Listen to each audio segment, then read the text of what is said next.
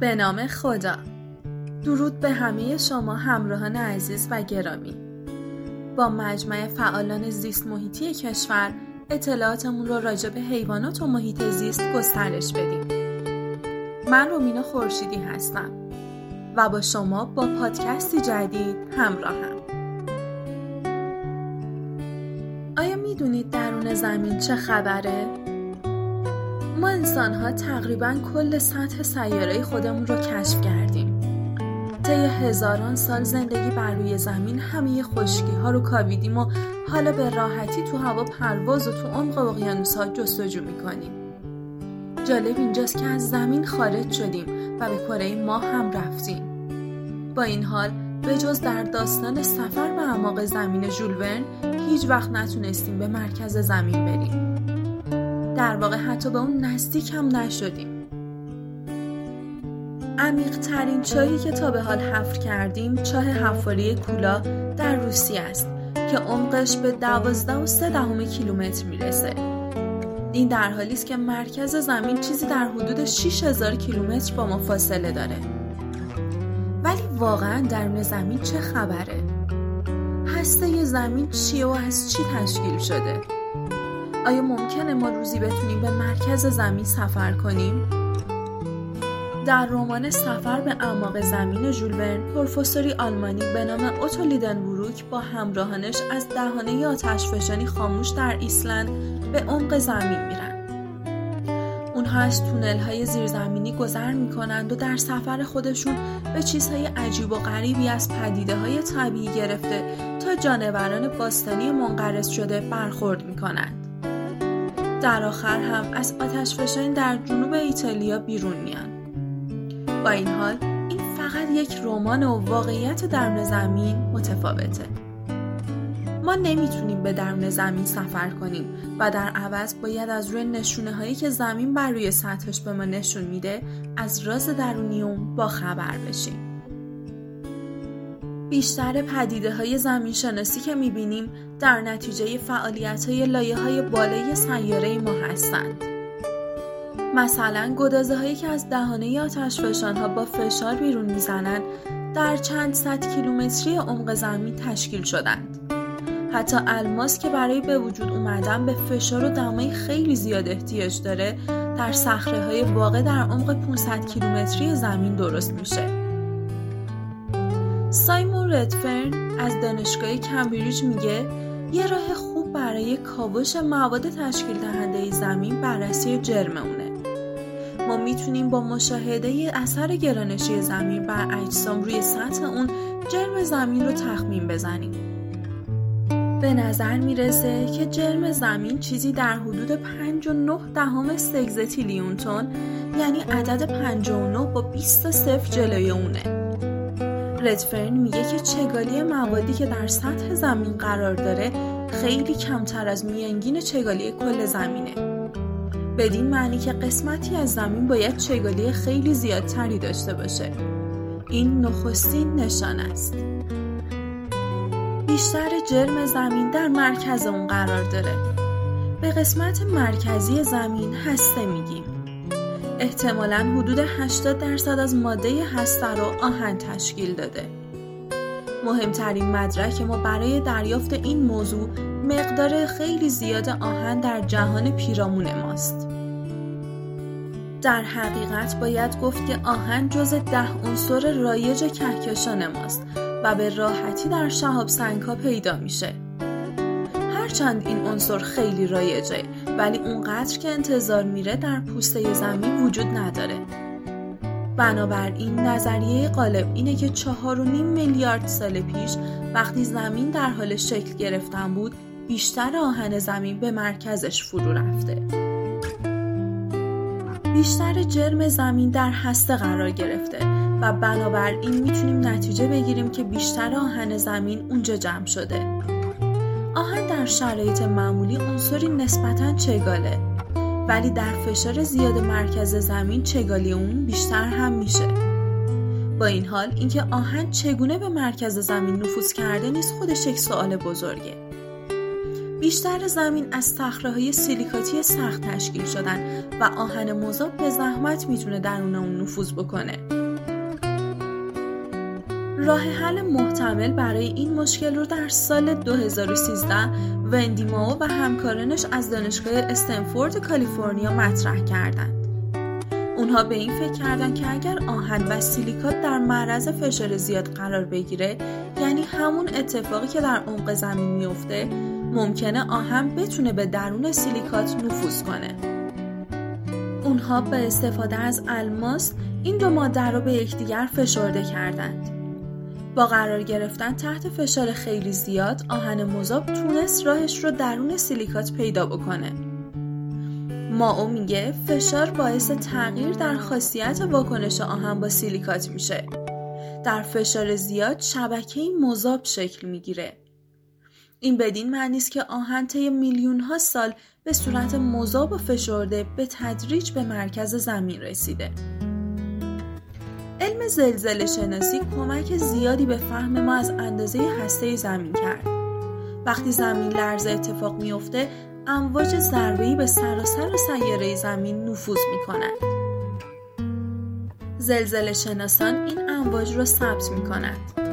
مثل اینه که کسی با پتک به قسمتی از زمین بکوبه و فردی دیگر با قرار دادن گوش خود بر روی سطح زمین صدای اون رو بشنوه. ردفرن میگه در سال 1960 زمین لرزهی در شیلی رخ داد که باعث شد بتونیم اطلاعات زیادی از درون زمین کسب کنیم. همه ایستگاه های لرزه نگاری در مکانهای مختلف دنیا لرزش اون رو ثبت کردن. امواج در راه رسیدن به لرزه نگارها در مسیرهای مختلفی از درون زمین عبور می و این باعث میشه که صدای اونها از یکدیگر متفاوت باشه. از سالها پیش مشخص شده بود که بعضی امواج لرزه‌ای در عمق زمین گم میشن و به حسگرهای لرزه نگار نمی‌رسن. انتظار می‌رفت که وقتی این امواج در قسمتی از زمین تولید میشه همیشه در سمت دیگه شنیده بشه ولی گاهی اوقات اینطور نمیشه. این اتفاق منجر به کشف جالبی شد. در زمین لرزه امواجی پیدا شد که نام اونها را امواج ثانویه یا امواج برشی گذاشتند. این امواج برخلاف موجهای سطحی می‌تونه از درون جامدات از جمله سنگهای زمین عبور کنه. این امواج فقط می‌تونن از مواد جامد رد بشن و از مایات گذر نمی دانشمندان حد زدن احتمالا امواجی که از سوی دیگر زمین میان به چیزی مذاب در مرکز زمین برمیخورن و نمی‌تونن از اون گذر کنند. با نقشه برداری از مسیر امواج برشی مشخص شد که در عمق حدود 3000 کیلومتری زمین سنگ ها به حالت مذاب قرار دارند. دانشمندان با تحلیل این موضوع پیشنهاد کردند که احتمالا کل هسته زمین مذاب هست. در سال 1930 یک زلزله شناس دانمارکی به نام اینگلمان به نوع دیگری از امواج به نام امواج اولیه یا امواج فشاری برخورد که می‌تونن از هسته زمین هم عبور کنن و در سوی دیگر ای بشن. اون توضیح جالبی داد. گفت هسته زمین به دو لایه تقسیم شده. هسته درونی از عمق 5000 کیلومتری شروع میشه و جامده. ولی هسته بیرونی مذابه. ایده لمان در نهایت در سال 1970 پذیرفته شد. فقط زمین لرزه ها نیستن که می‌تونن در زمین امواج ضربه ایجاد کنند. در حقیقت زلزله شناسان تا حد زیادی اطلاعات خودشون رو مدیون آزمایش های سلاحی هسته ای هستند.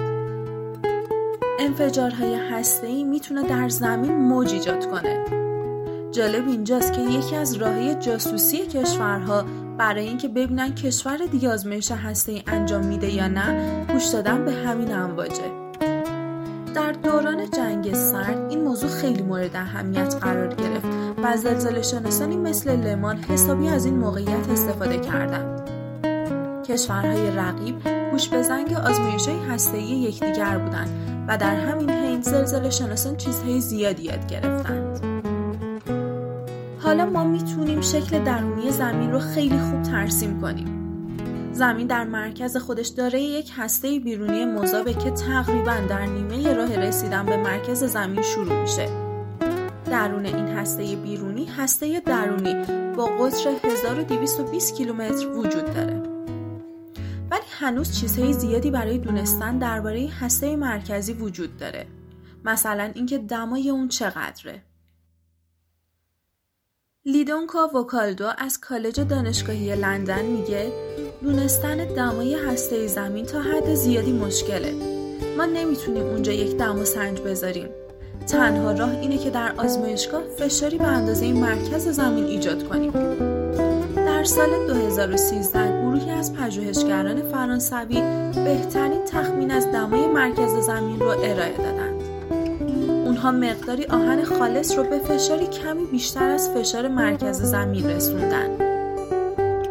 دانشمندان از این آزمایش نتیجه گرفتن که نقطه ذوب آهن خالص در هسته زمین 6230 درجه سانتیگراد هست. وجود دیگر مواد در هسته باعث میشه که دمای هسته تا حد 6000 درجه پایین بیاد. هسته زمین دمای زمان پیدایشش رو حفظ کرده. در ضمن بر اثر استحکاک هم مقداری دما به وجود میاد. عامل دیگر به وجود اومدن گرما فروپاشی عناصر رادیواکتیوه. با این حال هسته زمین در هر یک میلیارد سال 100 درجه سانتیگراد سرد میشه. دانستن دمای زمین بسیار مهمه چرا که می‌تونه مشخص کننده سرعت عبور لرزه ها از درون هسته باشه. سرعت امواج اولیه به هنگام عبور از هسته زمین به شدت کم میشه. به صورتی که حتی اگر از درون آهن مذاب خالص رد می‌شد سرعت اون بیشتر وکالدو میگه سرعت موجی که زلزله شناسان در زمین لرزه اندازه گیری می‌کنند کاملا پایین تر از سرعتیه که ما در آزمایشگاه حساب می‌کنیم. اونها پیشنهاد می‌کنن که ماده دیگری در این میان وجود داره. فلز دیگری در هسته زمین وجود داره به نام نیکل. دانشمندان چگونگی گذر موجهای لرزه از درون آلیاژ آهن نیکل رو بررسی کردند ولی باز هم با داده های واقعی هماهنگی نداره.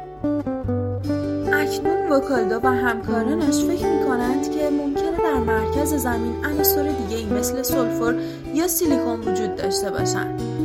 هنوز هیچ دانشمندی نتونسته نظریه‌ای درباره هسته مرکزی بده که بتونه همه رو راضی کنه. وکالدو سعی می‌کنه که مواد هسته‌ای درونی رو با کامپیوتر شبیه سازی بکنه. اون امیدواره بتونه ترکیبی از مواد، دماها و فشارهایی رو پیدا کنه که بتونه به میزان کافی سرعت موجهای لرزه ای رو کم کنه. اون میگه که پاسخ معما می‌تونه در این واقعیت نهفته باشه که هسته درونی تقریبا در دمای ذوب قرار داره. در نتیجه ویژگی های مشخص مواد می‌تونه با حالت جامد مواد متفاوت باشه. این شاید بتونه توضیح بده که چرا امواج لرزه‌ای به هنگام عبور از هسته آهسته تر از حد انتظار گذر می هنوز معماهای زیادی درباره هسته زمین وجود داره. با این حال تا همین جای کار نیز دانشمندان چیزهای زیادی رو درباره آنچه در اعماق زمین وجود داره کشف کردند. این اتفاقات پنهان زیر زمین در زندگی ما تاثیر زیادی داره. تاثیراتی که بسیاری از اونها رو نمی‌شناسیم. زمین دارای میدان مغناطیسی خیلی قدرتمندیه و این میدان مغناطیسی به دلیل وجود هسته بیرونی مذاب اون به وجود اومده. حرکت ثابت هسته مذاب بیرونی یک جریان الکتریکی رو درون هسته ایجاد می‌کنه و باعث میشه که زمین یک آهنربای بزرگ بشه و میدان مغناطیسی بزرگی رو شکل داده که تا هزاران کیلومتر در فضا ادامه داره. میدان مغناطیسی باعث میشه که ما از تابش های مزر خورشید در امان بمانیم. اگر هسته زمین به این شکل نبود، هیچ گونه میدان مغناطیسی وجود نداشت و به احتمال زیاد ما نیز وجود نداشت. ممنونم از همراهی شما عزیزان. با پادکست های بعدی در کنار شما خواهیم بود. بدرود.